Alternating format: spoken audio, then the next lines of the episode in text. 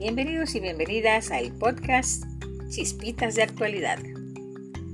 Dicen que el vino dio lugar a ideas y pensamientos para la creación de varias obras importantes que componen la historia del arte, y más allá de sus cualidades. El vino es culturalmente asociado a un simbolismo místico y religioso, que lo pone en contacto con la sangre, el poder, la fuerza y la inmortalidad. De esto y más estaremos conversando en el episodio número 2 de la temporada 5 del podcast Chispitas de Actualidad. Soy Eddie Sánchez desde Maracaibo, Venezuela. El vino, como protagonista de cohesión, nace de la liturgia y los rituales del vino como elemento simbólico hasta la consolidación de la cultura vinícola en todas las capas de la sociedad. Al vino le asignamos un valor inherente a lo que somos, un valor que muta y trasciende nuestras vivencias.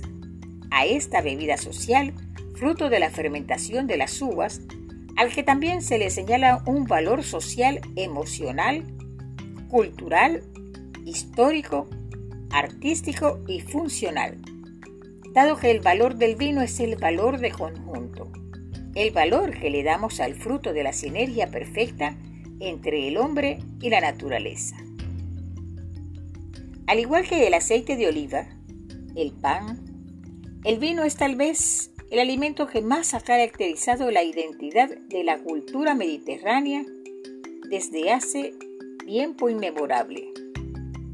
De allí que la palabra vino tiene una raíz etimológica en común con elementos asociados a la producción del vino, vid y vida, cultivo y cultura, sabor y saber. Además, el vino ha representado un elemento de socialización, expresando la pertenencia a un territorio de producción de una capa social o a una comunidad espiritual.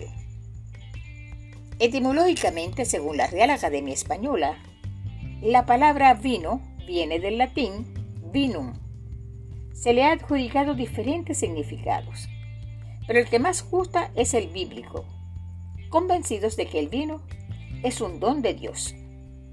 Los autores sagrados describen la prosperidad en términos de abundancia, de trigo y mosto. En el aspecto cultural proporciona una serie de acciones que contribuyen al crecimiento personal de cada individuo de una sociedad genera cierta sofisticación y son numerosas las presentaciones artísticas, escultóricas, pictóricas, literarias en las que se incorporan elementos vitivinícolas. De igual forma contribuye al desarrollo del bien social, esencialmente a las comunidades vinícolas.